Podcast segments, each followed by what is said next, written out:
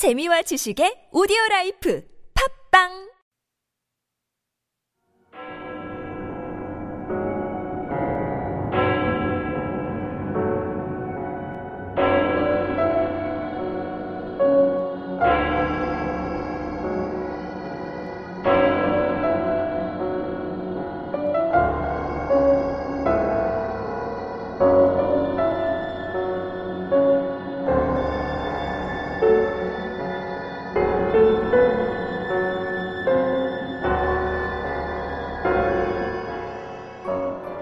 전혀 다른 두 가지 이야기인데도 어쩐지 비슷하다는 느낌을 떨칠 수 없다.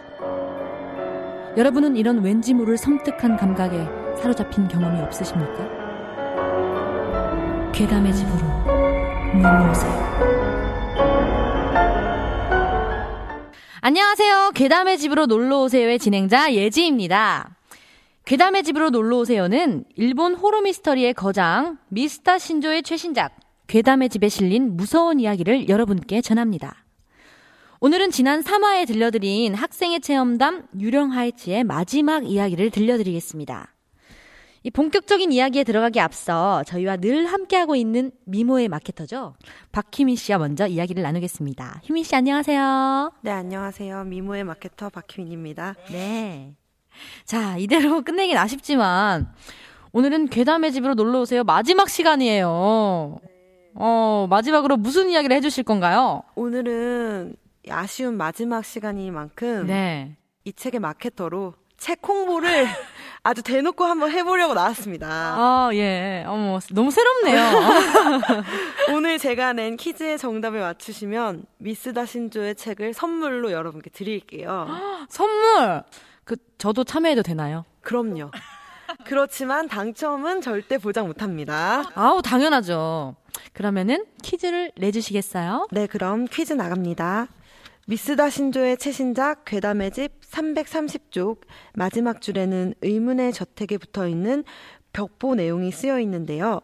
괴담의 집 네 번째 이야기인 셋째 딸의 원고 미츠코의 집을 방문하고서에 등장하는 무시무시한 벽보 가운데 330쪽 마지막 줄의 내용을 제가 알려드리는 메일로 보내주시면 총 30분에게 30분에게 미스다 신조의 책을 선물로 드리겠습니다. 30명이요? 이 팟캐스트를 듣는 사람이 30명이 되나요? 되는 것 같더라고요. 오. 네, 많은 분들이 사랑해 주셔가지고 제 생각에도 근데 뭐 보내실 수 있는 분들까지 있을까 생각을 하면은 당첨 확률이 높을 것 같으니까 네. 참여를 해보시는 게 어떨까. 어. 참여를 해야겠어요. 네, 네. 정말. 제 여기 옆에 책이 있는데, 전 벌써 답을 알았네요. 그것이 두 눈을 아, 휘. 네. 예, 예, 여기까지만 알려드릴게요. 저도 꼭 응모하겠습니다. 그럼 메일 주소를 알려주시죠. 네, 메일 주소는 sns팍 골뱅이 더남비즈닷컴입니다. 알파벳으로 다시 한번 천천히 불러드릴게요. s n s p a r k 골뱅이 t h e n a n b i z.com입니다. 아우, 너무 친절하세요. 네, 예. 메일 보내실 때 330쪽 벽 보의 문구와 함께 책을 받으실 주소와 연락처, 이름을 꼭 같이 적어주세요. 혹시 괴담의 집을 이미 가지고 계신 분들은 제가 두 번째 시간에 소개해드렸던 노조키메를 보내드릴게요. 메일을 보내실 때 노조키메를 보내달라고 따로 메시지를 남겨주시면 됩니다. 30명이면은 아마도 응모하시는 분 전원이 다 받지 않을까 하는 생각이 드네요. 네. 이 언제까지 응모하면 되죠? 응모는 8월 14일까지 받고요. 추첨해서 8월 17일에 다 함께 책을 보내드리겠습니다. 근데 저는 30분 이상이 신청하실 수도 있을 것 같아요. 그럼요, 그럼요. 네 네. 맞습니다. 많은 참여 부탁드립니다. 네, 얼마 남지 않았네요. 네. 많은 참여 부탁드립니다, 여러분. 그럼 미모의 마케터 박희민 씨의 책 홍보는 여기까지 하고 학생의 체험 유령 하이츠의 뒷부분을 마저 들려드리겠습니다. 희민 씨, 이 오늘로 괴담의 집으로 놀러 오세요가 마지막인데 인사 겸 뭐 소감 이런 거 부탁드릴게요. 네, 생각보다 많은 분들이 사랑해주시는 것 같아서 감개가 무량하고요. 네. 올 여름 괴담의 집 소설과 이 괴담의 집으로 놀러 오세요 팟캐스트로 무더위를 날려버리셨으면 좋겠습니다. 그러면 오늘도 무섭게 들으시길 바라면서 저는 이만 물러가겠습니다. 네, 안녕히 가세요. 네. 학생의 체험, 유령 하이츠. 이 이야기는 미스터 신조가 어느 인터넷 괴담 전문 게시판에 올라온 체험담을 그대로 옮긴 것입니다. 확실히 카도누마 하이츠에서 어린아이의 모습을 본 적은 한 번도 없었다. 원룸 연립주택이기 때문이라고 생각했지만 아무래도 아니었던 모양이다. 어째서? 당연히 그 점에 의문을 느낀 나는 집주인 할머니에게 왜 아이를 들이지 않느냐고 물어보았다. 요 전에도 부동산 업자분이 간사이 지방에서 이사 올 예정인 젊은 부부가 있습니다만이라고 연락을 해왔지요. 이곳을 보여주었더니 몹시 오고 싶어 하던 모양이더군요. 하지만 어린아이가 있다는 것을 알게 되어서 거절했답니다. 전에 토카이 지방의 부부도 있었는데 아이의 나이가 아슬아슬하다 싶었지만 역시 거절했죠. 그렇지만 할머니는 여전히 엷은 미소를 지으며 그런 이야기를 할 뿐이었다. 그런데 이내 내 얼굴을 빤히 바라보기 시작했다. 마치 처음 만나는 사람이라도 보는 듯 빤히 바라보고 있다. 왜 그러시죠? 나는 조금 정색하며 물었다. 별 문제는 없으리라고 생각합니다만 조금 걱정이 되어서요. 또 집주인 할머니가 영문 모를 소리를 했다. 조금 전부터 무슨 말씀을 하시는지 모르겠는데요. 아무리 나이 든 분이 상대라고는 해도 어쩐지 바보 취급 당하고 있다는 기분이 들었다. 하지만 집주인 할머니의 말에 나는 또다시 식은땀을 흘리고 말았다. 학생은 꽤나 동안이니까요. 빗발이 조금 약해진 것을 보고 나는 집주인 할머니에게 형식적인 인사를 하고서 2층의 방까지 뛰어갔다. 눈 깜짝할 사이에 온몸이 젖었지만 전혀 신경 쓰이지 않았다. 어쨌든 한시라도 빨리 집주인으로부터 떨어지고 싶다. 그런 생각밖에 머리에 없었다. 집 안에 들어가서 쇼핑백을 신발 벗는 것에 내려놓고 젖은 머리를 수건으로 닦고서 옷을 갈아입은 뒤 인스턴트 커피를 만들었다. 집주인 할머니와 이야기해도 아무것도 알 수 없었다. 오히려 수수께끼가 더욱 깊어졌다. 두려움이 더 강해져 버렸다. 뭐 그런 느낌이다. 그래도 따뜻한 커피를 마시는 동안 조금씩 진정되기 시작했다. 집주인의 말을 냉정하게 생각할 여유도 생겼다. 여기에 살면 어째서 어린아이에게 해가 있는가? 지붕 위에 있던 그것이 아이에게 나쁜 영향을 끼치기 때문인 걸까? 그것은 대체 무엇일까? 왜 카도누마 하이츠에 들러붙어 있는 것일까? 이곳에 주민이 적은 것도 그것 탓일까? 그것을 알면서 어째서 집주인은 방치하고 있는가? 애초에 집주인과 그것은 어떤 관계인가? 꼬리에 꼬리를 물고 의문이 솟아난다. 하지만 모든 것이 어둠 속이다. 집주인 할머니라면 대답할 수 있겠지만 그 태도를 보기에는 아무래도 알려줄 것 같지가 않다. 아니, 그런 것은 아무래도 상관없다. 알고 싶다고는 생각하지만 가장 급한 문제는 아니다. 내가 신경 써야 하는 것은 집주인 할머니의 마지막 대사였다. 학생은 상당히 동안이니까요. 무슨 의미일까? 어린아이라고 착각할 정도의 동안이라고 말하고 싶은 걸까? 하지만 역시나 그건 아니다. 키도 동년배 남자 정도는 된다. 아무리 그래도 어린애라고 불릴 나이로 보일 거라고는 생각하기 어렵다. 상대가 인간이라면 말이죠. 문득 그렇게 속삭이는 집주인 할머니의 목소리가 들린 기분이 들었다. 그날 밤 나는 방에 불을 켠 채로 잘 수밖에 없었다. 며칠간은 아무 일 없이 지나갔다. 지금은 집주인이 말한 어른에게는 해가 없다라는 말을 믿을 수밖에 없다고 생각했다. 나는 매일 밤 그렇게 자신을 달래며 잠자리에 들고 있었다. 그렇게 해서 어떻게든 잠을 잘 수 있었다. 그날 밤도 무사히 이만 잠자리에 들려고 하던 때였다.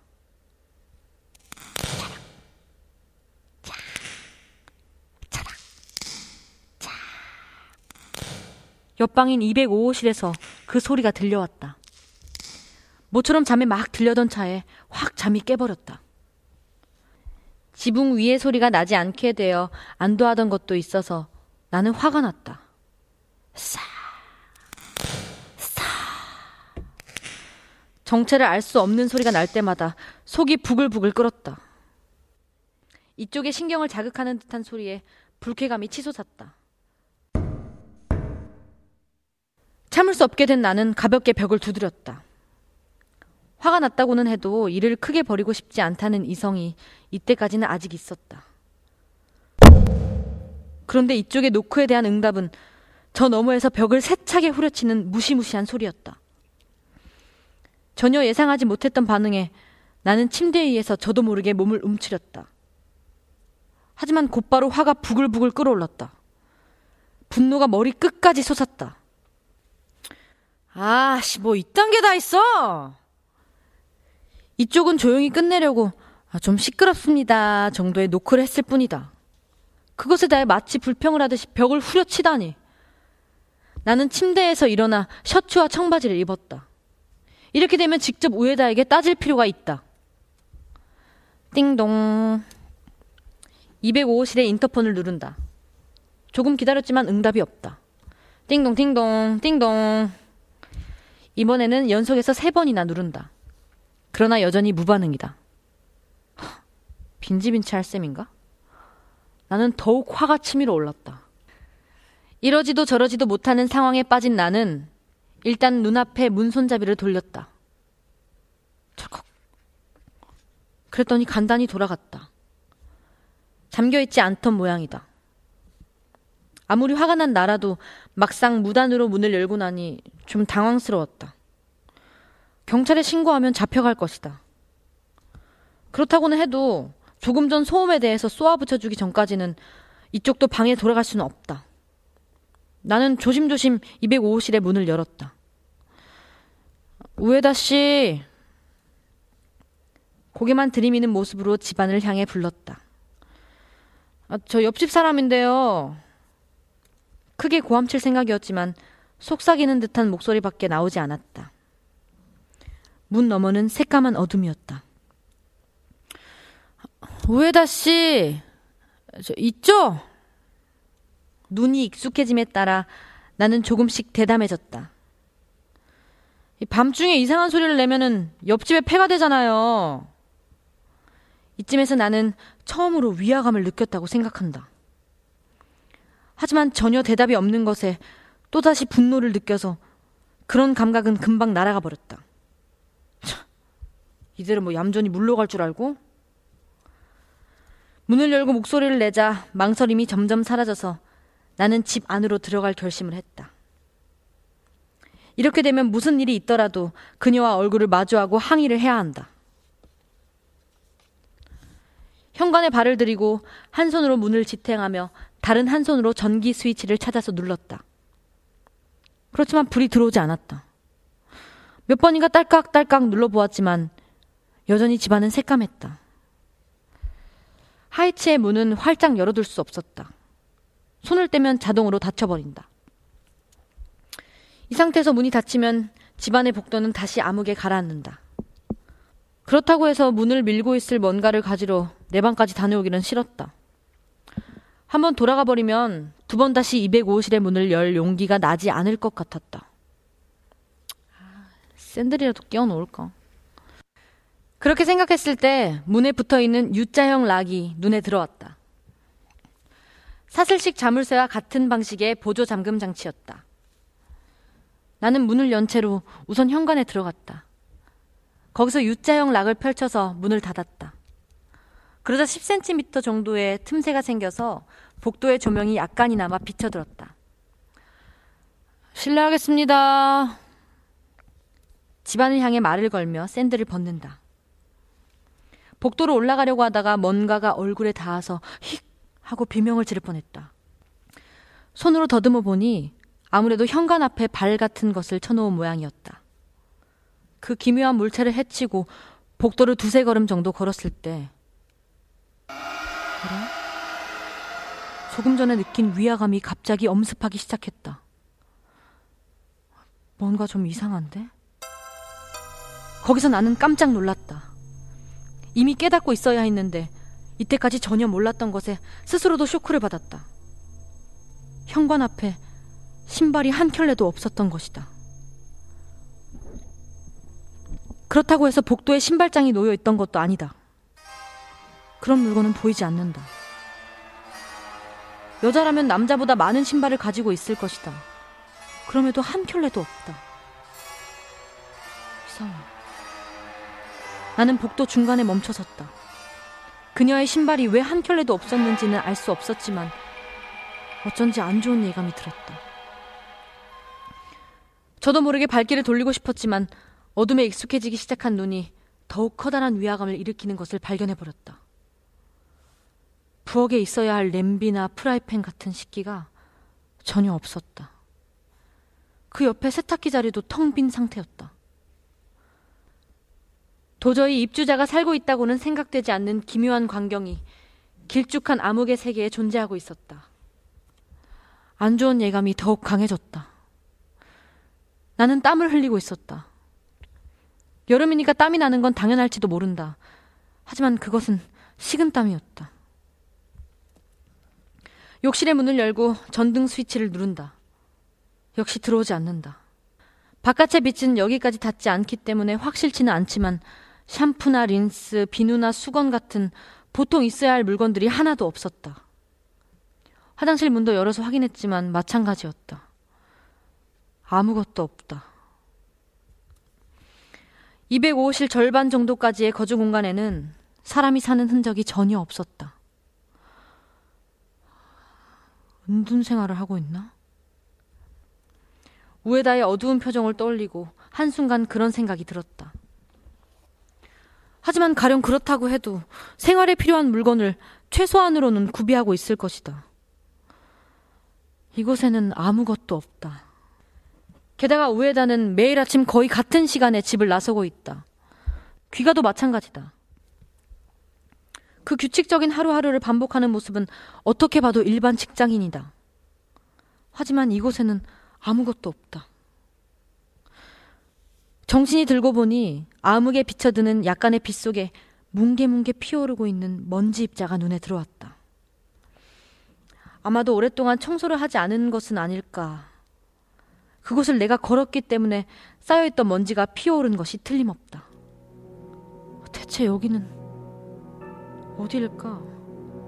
하고 생각하자마자 견딜 수 없이 무서워졌다. 차가운 복도 바닥에서 냉기가 두 다리를 타고 기어오른다. 203호실의 옆방인 205호실이다. 우에다라는 여자의 방이다. 머리로는 그렇게 이해하고 있어도 감각이 부정하고 있는 기분이었다. 아니다. 여기에 있어서는 안 된다. 그런데도 나는 눈앞의 문을 그야말로 지금 막 열려고 하고 있었다. 이 문 너머에서 우에다의 모습만 확인하면 모든 것이 해결된다. 어느샌가 스스로에게 그렇게 들려주고 있다. 그녀의 모습을 눈으로 확인하면 아무 말도 하지 않고 돌아갈 생각이었다. 문을 노크하려고 한 손을 들다가 역시 멈춘다. 그 손으로 문 손잡이를 쥐고 천천히 돌린다. 손잡이가 다 돌아갔을 때 문을 앞으로 연다. 방 안은 새까맸다. 바깥의 빛도 이미 닿지 않는다. 퀴퀴한 냄새가 방 안에서 흘러나왔다. 닫혀있던 방에 떠도는 그것은 곰팡이 냄새와 닮아 있었다. 그 직후 뭔가 쉰 듯한 냄새가 나서 저도 모르게 손바닥으로 코를 덮었다.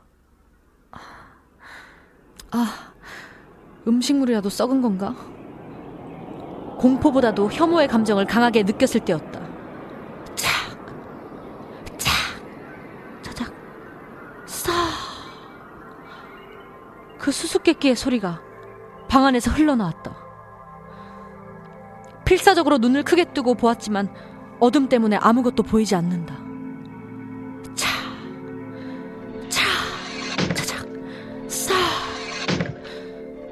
아무래도 방 안에서 들리는 게 틀림없다. 다만 여전히 그것이 무슨 소리인지 전혀 알 수 없었다. 나는 문에 고개를 집어넣고 가만히 소리를 들었다. 차작, 차작, 싸. 이렇게 직접 듣고 있으면 왠지 모르게 소리의 정체를 알 수 있을 듯한 기분이 들었다. 아, 조금만 더 들으면 알아낼 수 있을 것 같았다. 싸, 차작, 싸. 그러는 동안 소리가 조금씩 변화하는 것을 깨달았다. 싹, 짝, 싹. 소리가 이쪽으로 다가오고 있었다. 그 소리를 내고 있는 뭔가가 문을 향해서 다가오고 있다. 새까만 방안을 내 쪽으로 이동하고 있다. 그것은 마룻바닥 위를 계속 기어오고 있는 듯했다. 맞은편에서 이쪽이 보이는 걸까? 곧바로 떠오른 의문이었다. 그렇지만 맞은편에는 대체 뭐가? 이 집에 사는 우애다? 그렇게 생각되지는 않는다. 애초에 상대가 인간이라는 보증은 어디에도 없다. 그럼 뭐지? 그런 생각을 한순간 내 팔뚝에 소름이 돋았다. 도망쳐라. 본능이 명령했다. 그 지령이 마치 상대에게도 전해진 듯이 싹 짝, 싹짝, 차작, 싹. 갑자기 소리의 속도가 빨라지고 이쪽으로 다가오는 기척이 강해졌다. 어? 상대의 재빠른 반응에 오히려 나는 움직일 수가 없게 되었다. 차작, 차작, 차작, 차작, 차작, 차작. 이러저러 하는 사이에도 저쪽은 확실히 다가온다. 얼른 도망쳐! 이번에도 머릿속으로는 스스로에게 명령했지만 역시 몸이 움직이지 않는다. 차작, 차작, 싹, 차작, 싹! 거의 눈앞에서 소리가 변화하고 동시에 어둠 속에서 공기의 흔들림이 느껴지며 지금이라도 눈앞에서 무시무시한 뭔가가 나타나려는 찰나 철컥 나는 급히 문을 닫았다. 탕탕탕탕 방 안쪽에서 뭔가가 문을 두들겼다. 쿵쿵 쿵쿵 더욱 강하게 두드리는 소리가 이어졌다. 그런 뒤에 이번엔 문 손잡이가 돌아가기 시작했다. 그 무서운 감촉이 손바닥에 전해져서 나는 황급히 두 손으로 손잡이를 꽉 쥐었다. 열게 했다간 끝장이다. 손잡이가 돌아가지 않게 하려고 두 손에 온 힘을 담았다. 얼굴에서 땀이 줄줄 흐른다. 턱에서 툭툭 떨어진다. 하지만 이대로는 도망칠 수 없다. 여기서 나가기 위해서는 손잡이에서 손을 놓을 필요가 있다. 그렇게 되면 이 방 안에 있는 뭔가가 문을 열고 이쪽으로 나올 것이 틀림없다. 도망치는 나를 쫓아 붙잡으려 할 것이다. 이제부터의 행동을 나는 머릿속에 그려보았다. 이 문에서 현관까지 달려가서 현관문을 열고 밖으로 나간다. 샌들을 신을 짬은 없다. U자형 락도 내버려 둔다. 아니다.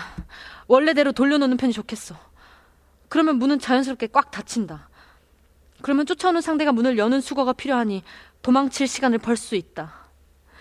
내 자취방 문은 잠겨 있지 않다. 그러니까 곧바로 뛰어들 수 있다. 그것과 동시에 문을 잠그고 U자형 록을 건다. 그것과 동시에 문을 잠그고 U자형 락을 건다. 상대에게 따라잡히기 전에 집으로 도망칠 수 있을 것이라는 생각이 들었다. 만약 문제가 있다면 이 문 너머에 있는 뭔가가 인간이 아닌 움직임을 볼 가능성이다. 필사적으로 생각하는 동안 손잡이에서 느껴지던 힘이 완전히 사라졌음을 뒤늦게 깨달았다. 문 앞에서 물러났나? 하지만 그렇다면 아까 들리던 소리가 들렸을 것이다. 도망치려면 지금인가? 어쨌든 이것은 찬스였다. 다만 발소리를 낼 위험을 감수하면서 달려갈지, 가만히 발소리를 죽이며 도망칠지, 어느 쪽을 골라야 할지 고민된다. 발소리를 내자마자 문이 벌컥 열리며 무서운 것이 나올지도 모른다. 도망칠 수 있다는 자신감은 있었지만 가능하면 쫓기고 싶지 않다. 살금살금 복도를 걸어서 돌아갈 경우 언제 문이 열릴지 모른다는 공포가 있다. 그때 재빨리 반응하면 다행이지만 몸이 굳어서 움직이지 않을지도 모른다. 그렇게 되면 끝장이다. 뛰어서 도망치자. 그렇게 냉정하게 판단했는데도 어째서인지 나는 손잡이에서 조용히 손을 뗀다. 그 뒤에 천천히 뒷걸음질 치기 시작했다. 어둠에 떠 있는 하얀 문을 주시하면서 조금씩 후퇴했다. 그 문이 조금이라도 열릴 기미가 보이면 곧바로 뒤로 돌아 뛰자고 마음의 준비를 했다. 세탁기 자리와 화장실 문 앞을 지난다. 복도를 반 정도 왔다는 얘기가 된다. 앞으로 절반, 앞으로 절반. 스스로에게 들려주고 있는데 상당히 흐릿하게 보이는 안쪽 문이 서서히 열리기 시작하는 것처럼 보였다. 너무 어두워서 확실하지는 않지만 역시 열리고 있다고 밖에는 생각되지 않는다. 저럴 수가. 쭈뼛쭈뼛 목덜미에 털이 곤두섰다. 이마가 이상하게 옥신옥신 아프다. 뒷걸음질 치는 발걸음이 빨라진다. 사실은 뛰고 싶었지만 안쪽 문에 등을 돌리는 게 너무 두렵다. 그 문이 반쯤 열렸을 즈음 착, 착, 착 하는 소리와 함께 실내에서 뭔가 검은 것이 쓱 하고 나왔다. 그것은 어린아이처럼 비쳤다. 그러나 물론 평범한 아이와는 다르다. 어디가 어떻게 다른지는 알 수 없지만 어쨌든 일그러져 있었다. 그런 것이 척, 척 하고 이쪽을 향해 걷기 시작했다. 당장이라도 뛰어서 도망치고 싶은데 여전히 나는 뒷걸음질로 복도를 걷고 있다. 쳐, 쳐 하고 어색하게 다가오는 그것을 보는 동안 나는 자신이 착각하고 있음을 깨달았다. 어린애가 아니다. 저건 노인이다. 옥상 위에 있던 그 노파다. 그렇게 깨달았을 때 내 오른쪽 발이 현관 바닥에 걸려서 휘청하고 밸런스가 무너졌다. 다음 순간 노인인 듯한 알 수 없는 검은 존재가 그때까지 완만한 걸음걸이가 믿기지 않을 정도의 무시무시한 기세로 이쪽을 향해 닥쳐왔다. 넘어질 뻔했지만 곧바로 뒤로 돌아서 현관문을 열고 밖으로 뛰쳐나갔다. U자형 락을 걸 여유 따윈 없었다. 그대로 내 자취방의 문으로 달려들어서 집 안에 들어가자마자 잽싸게 문을 잠근 뒤에 그 자리에 주저앉았다. 여기까지 오는데 분명 5초도 안 걸렸을 것이다. 지금이라도 문을 쾅쾅 두들길 것 같은 기분이 들어 저도 모르게 몸을 움츠렸다. 하지만 밖은 아주 조용했다. 아무런 소리도 나지 않았다. 나는 거칠어진 호흡이 가라앉기를 기다렸다가 천천히 방에 들어갔다. 그리고 침대에서 매트리스를 끌어내려 202호실 쪽 벽장 앞에 깔고 거기에 쓰러지듯이 누웠다. 잠들 수 있는 상태가 아니었지만 어쨌든 몸을 눕힐 수밖에 없었다. 다음 날은 아침부터 땀을 뻘뻘 흘리면서 침대와 벽장의 위치를 바꿨다. 더 이상 하룻밤이라도 205실 쪽벽 가까이에서는 잘 수가 없었다. 결국 오전 시간 전부를 써버렸다. 점심을 먹으려고 밖으로 나가자 205호실이 눈에 들어왔다. 쨍쨍 내리쬐는 강렬한 한여름의 햇살 속에서 옆집의 문을 바라보고 있으니 어젯밤 체험이 거짓말처럼 느껴졌다. 하지만 그것은 꿈이 아니다. 일부러 스스로에게 그렇게 들려주지 않으면 어째서인지 꿈으로 해두고 싶다. 진짜 체험이라는 걸 알면서도 꿈이었던 것으로 해두고 싶었다. 지금 저 집안은 어떻게 되어 있을까? 우에다는 오늘 아침도 평소와 같은 시간에 방을 나갔다. 보통 때와 특별히 달라진 것은 없었다. 다만 우에다를 직접 본 것은 아니고 외출하는 기척을 느끼고 소리를 들은 것 뿐이다. 그래도 월요일부터 금요일까지 매주 완전히 동일한 과정으로 출근을 반복하는 모습에 조금의 변화도 없었던 것은 틀림없다. 어떻게 된 거지?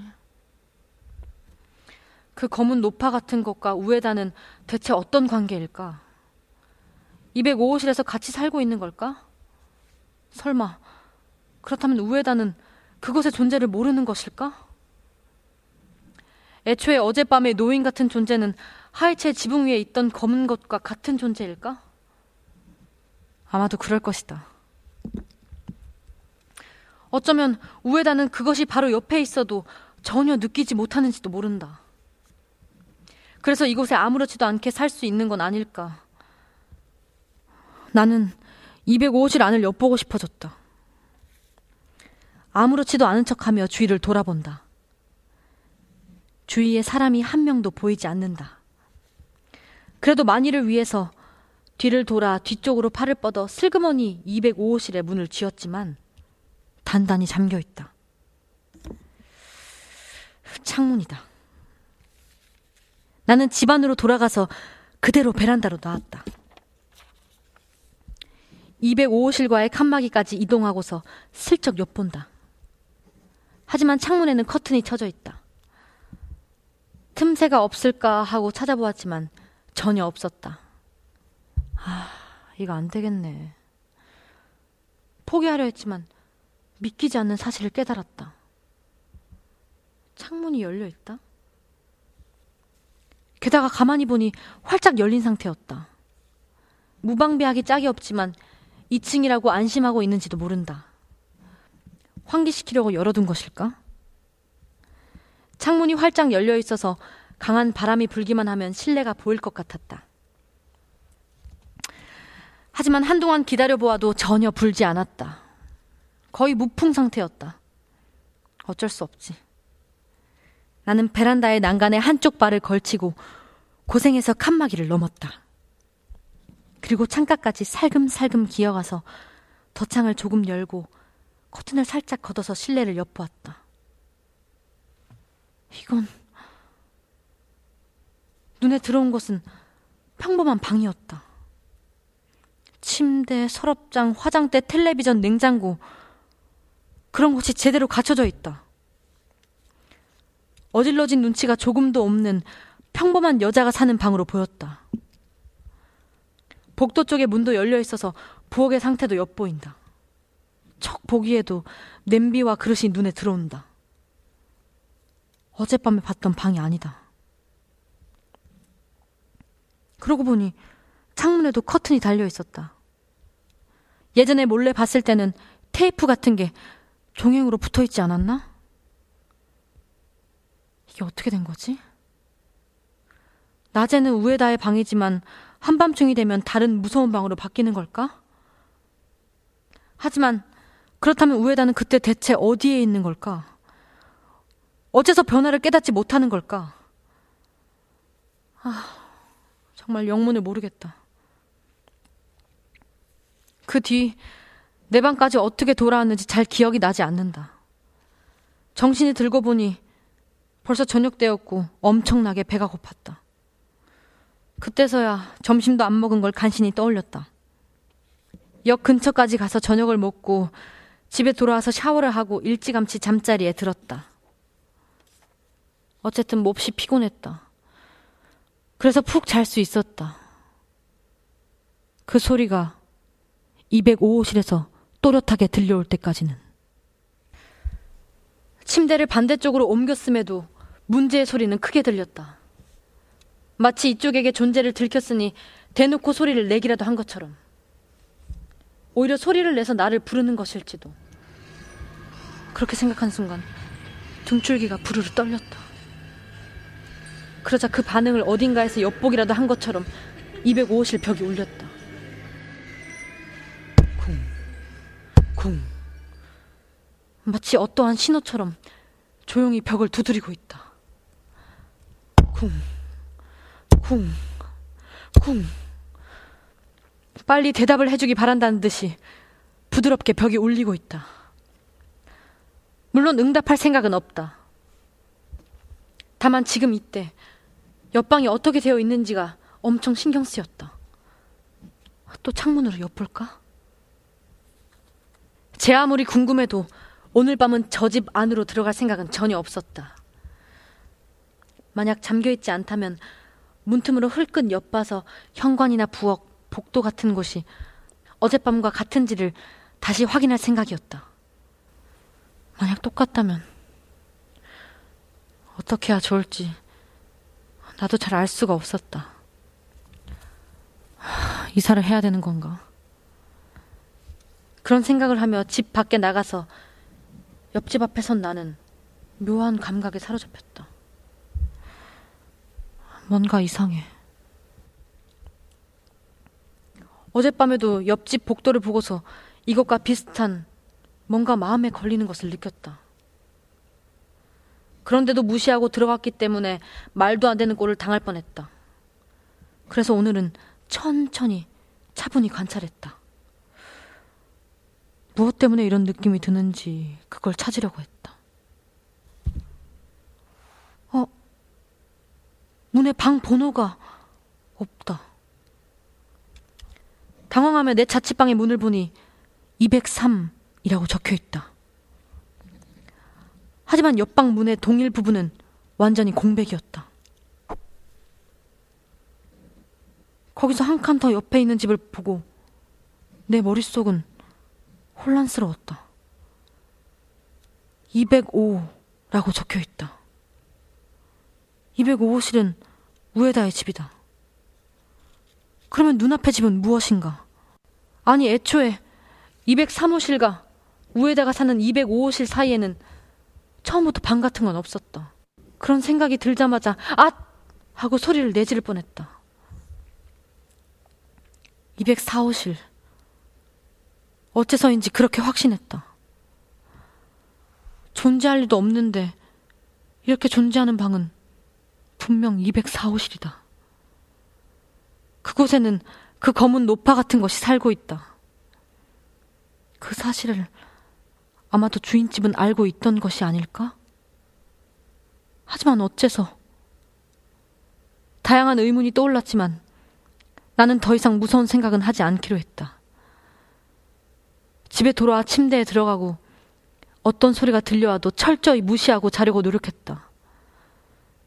도저히 잠을 이룰 수 있는 상황이 아니었지만 어쨌든 참고 견디었다. 여름방학이 끝나기 전에 나는 이사했다. 집주인이 보증금과 사례금을 그대로 돌려준 것에 놀랐지만 새로운 집을 구하는데 큰 도움이 되었다. 카도누마 하이츠와 같은 집세에 새로운 집을 찾아보았지만 찾은 것은 학교에서 멀찍이 떨어진 역 근처의 세평짜리 연립이었다. 게다가 이번에는 연립이라는 호칭에 딱 어울리는 건물로 갑자기 가세가 기운 듯한 기분을 맛보았다. 하지만 평범하고 정상적인 집이었다. 결국 나는 그 연립주택에서 대학을 졸업할 때까지 살았다.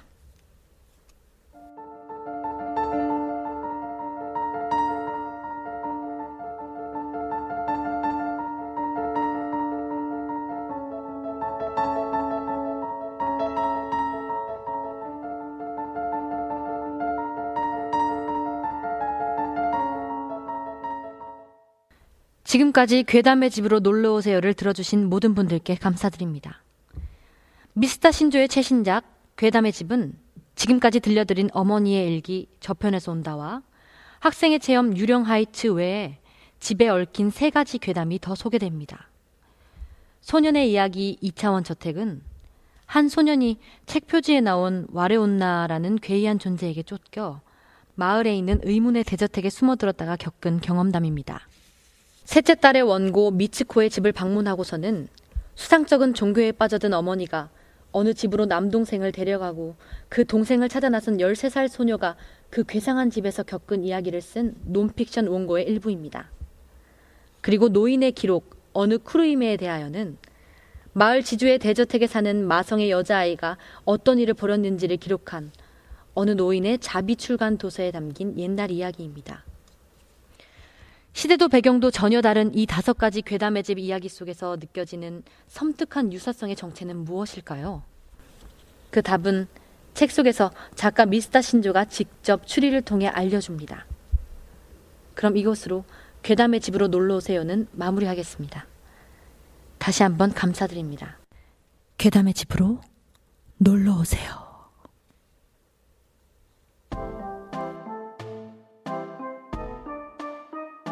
미국 추리소설협회 그랜드 마스터 선정 34년 동안 14권의 시리즈로 출간 웃음을 원하건 스릴을 원하건 이 책이 정답이다 백세 노인과 오베를 잇는 매력적인 주인공 폴리팩스 부인을 소개합니다 안녕. 나는 60대 할머니야. 남은 인생을 더 재미있게 살고 싶어. 인생은 누가 뭐 더 오래 버티나 결혼은 시합이 아니잖아. 위조 여권과 꽃달린 모자는 필수. 매력 만점 히로인이 나타난다. 진격의 할머니 스파이 나는 폴리팩스 부인이야. 담당자의 착오로 CIA 스파이로 캐스팅된 폴리펙스 부인. 나의 활약을 기대해도 좋다구